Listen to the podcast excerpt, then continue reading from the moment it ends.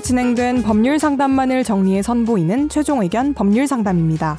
이번 상담은 2021년 5월 7일 최종 의견 268회에서 방송되었습니다.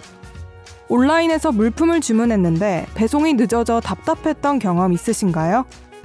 계속되는 배송 지연에 환불을 요청했지만 업체 측에서 이를 거절하는 경우도 있습니다. 배송 지연을 매매 계약 해지 사유로 볼 수 있는지, 소비자의 권리를 지킬 수 있는 방법엔 어떤 것들이 있는지 자세히 상담해 드렸습니다. 오늘 최종 의견 법률 상담에서는 배송 지연 주문 계약 해지에 대해 이야기 나눕니다. 최종 의견에 사연을 보내주세요. 법률 상담해 드립니다. final 골뱅이 sbs.co.kr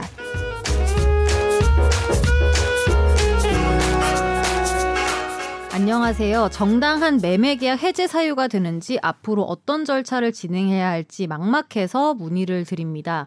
저는 어, 2월 26일 오래됐네요. 비규격 쇼파를 주문 제작했습니다. 판매자는 두 달 내에 배송을 약속했고 저는 매매 대금 전액인 400만 원을 입금하였고 배송 일정을 물으니 4월 24일, 25일에 배송을 약속했습니다.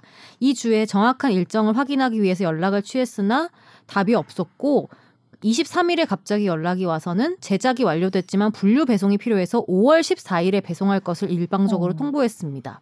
저는 원래 어, 계약 일자보다 약 한 달 뒤인 이 일자를 받아들일 수 없었고 소파 제조기 완료되었다면 직접 트럭을 끌고 수령할 일사도 있었기에 요청했습니다. 영상을. 하지만 판매자는 제 소파가 아닌 타인의 소파를 제시하면서 아직 제 소파가 제작이 안 됐음을 시인하였고 음. 다음 날에 제작된다고 했습니다. 그래서 저는 영상을 보내주면 배송 기간 2주를 유예해주고 아니면 즉시 환불을 요청했지만 역시 답이 없었고 무료 법률 상담을 받아보니 배송 지연은 채무 불이행으로 인한 매매계 해지 사유라고 들었습니다. 음. 그리고 해당 내용을 적어서 이번 주를 최고 기간으로 두는 내용 증명을 발송했습니다. 그랬더니 음. 본인도 저에게 내용 증명을 보내겠다고 하며 환불할 음. 의사를 표시하지 않고 있습니다. 지급 명령 신청이란 게 있던데 제가 앞으로 어떤 조치를 진행해야 할지 막막해서 상담 요청 드려봅니다. 그래서 지금 음. 정 변호사님이 민법은 좀 전문가신데 지금 열심히 주문하시는 좀 바빠가지고 네. 제가 좀 대신 말씀드리면은 여기 여기 주소가 어떻게 돼요? 아, 죄송합니다. 그만해. 주불. 예. 여기 여의도 주불. 아 여의도가 아니라 아, 예. 방송국 주불. 네, 해주시죠 해설. 예 보시면 이제 이번 주를 최고 기간으로 하는 내용 증명을 발송하셨는데 되게 보통 최고라고 하면은 언제까지 너가 이행을 해. 음, 음. 그러지 않으면 내가 해제권을 행사할 거야라는 거거든요. 네. 근데 이제 이번 주라고 했으면 이번 주까지 이 사람이 이제 답변, 그러니까 쇼파를 안 갖다 주면은 해제권을 행사할 수 있는 권리가 생기는 해제권이 생기는 거예요. 그런데 이 어떤 그 최고 기간은 되게 보통 저는 소송할 때 주로 한 2주 정도 잡거든요. 어떤 변호사는 뭐 열을 잡는 사람도 음, 음. 있고 물론 음. 이제 물건의 어떤 성격에 따라서 좀 다르게 하는 경우가 있어요. 뭐 되게 오래 걸리는 물건이면 뭐 3주 잡을 수도 있고. 근데 제가 보기엔 이 쇼파 같은 경우는 뭐 2주나 뭐 열흘 정도면은 뭐 적당하지 않을까 아니, 최고 기간. 2월에 주문했는데. 그러니까. 아직까지. 근데 이미 사실은 이 정도 지시를 했으면 최고 기간을 뭐 제가 보기엔 한 일주일로 잡아도 좀 문, 근데 저는 안전하게 한 열흘 정도. 근데 아마 최고를 기간을 잡아서 주셨는데 어 발송했고 이게 도달을 했으면은 도달을 했으면 이제 도달일로부터 한 며칠 내로 아마 이렇게 하지 않았을까 이런 생각이 들거든요. 왜냐하면 그 내용 증명을 발송하고 도달할 때까지도 인터벌이 음. 있을 수도 있잖아요. 그래서 보통은 도달한 날로부터 열흘 이내에 이 물건을 갖다 주세요. 그러지 음. 않으면 해제권 행사합니다. 아마 이렇게 하셨을 것 같은데 이분이 그때까지 안 하시면은 해제권을 행사하는 내용 증명을 다시 보내셔야 됩니다. 어. 네, 다시 보내시면서 해제하고 그 다음에 돈을 돌려받아야 되겠죠, 그죠? 왜냐면 네. 해제를 하게 되면 계약이 이제 원상 회복을 해야 되니까 증거가 있으면 돌려받고, 그죠? 받은 게 있으면 돌려줘야 되고, 그래서 400만 원을 돌려받는 소송을 해야 되죠. 지급 명령 신청을. 지급 명령 신청이 어, 뭐, 소송이에요? 지급 명령이 이제 아주 간이한 소송의 형태라고 보시면 돼요. 음. 네. 상대방이 막이 일을 하고 아 줄 수 없다 이렇게 나올 것 같으면 네.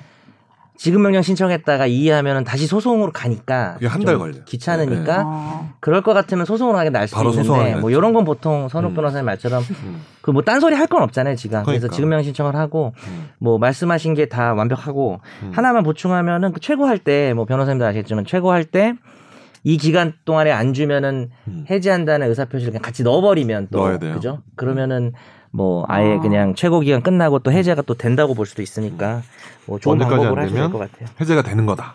그렇죠. 그러니까 내가 굳이 해제권 행사 내용 좀 하나 더 안 보내도 되는 하나도. 안 보내도 되죠. 네. 그럴 때 이제 변호사 입장에서는 음. 어 아니다 최고 일단 하고 음. 다시 해제 내용 증명 보내야 한다고 보통 상담을 하죠. 왜냐하면 돈을 더. 돈을 두 번 받으려고요. 그거는 저는 제 그런 스타일은 아닌데요. 아 지금 선욱 얘기한 거예요. 아, 저 저는 얘기입니까? 저잘 모릅니다. 근데 이거 그렇습니까? 이외에도 여기 밑에 이분이 이 판매자가 상습적으로 약간 이러는 것 같다 지연하는 게 그러면 이거 경찰에 맞아. 신고해도 되지 않아요? 사기 아니에요 사기?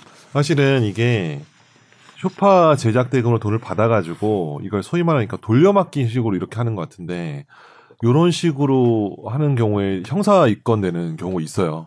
왜냐하면 그 돈을 이 용도에 쓰라고 줬는데 어. 다른 데다 뭐 자기가 어디 뭐 돈을 갚기 위해 썼다. 음. 아니면 뭐 다른 쇼파를 제작하기 썼다. 뭐 이런 식으로 유용하려고. 그런 게좀 문제가 되면은 사기죄가 될 수 있죠. 근데 요것만 놓고는 아직 뭐 하- 확실하진 않지만 될 수도 있는. 거죠. 예. 음.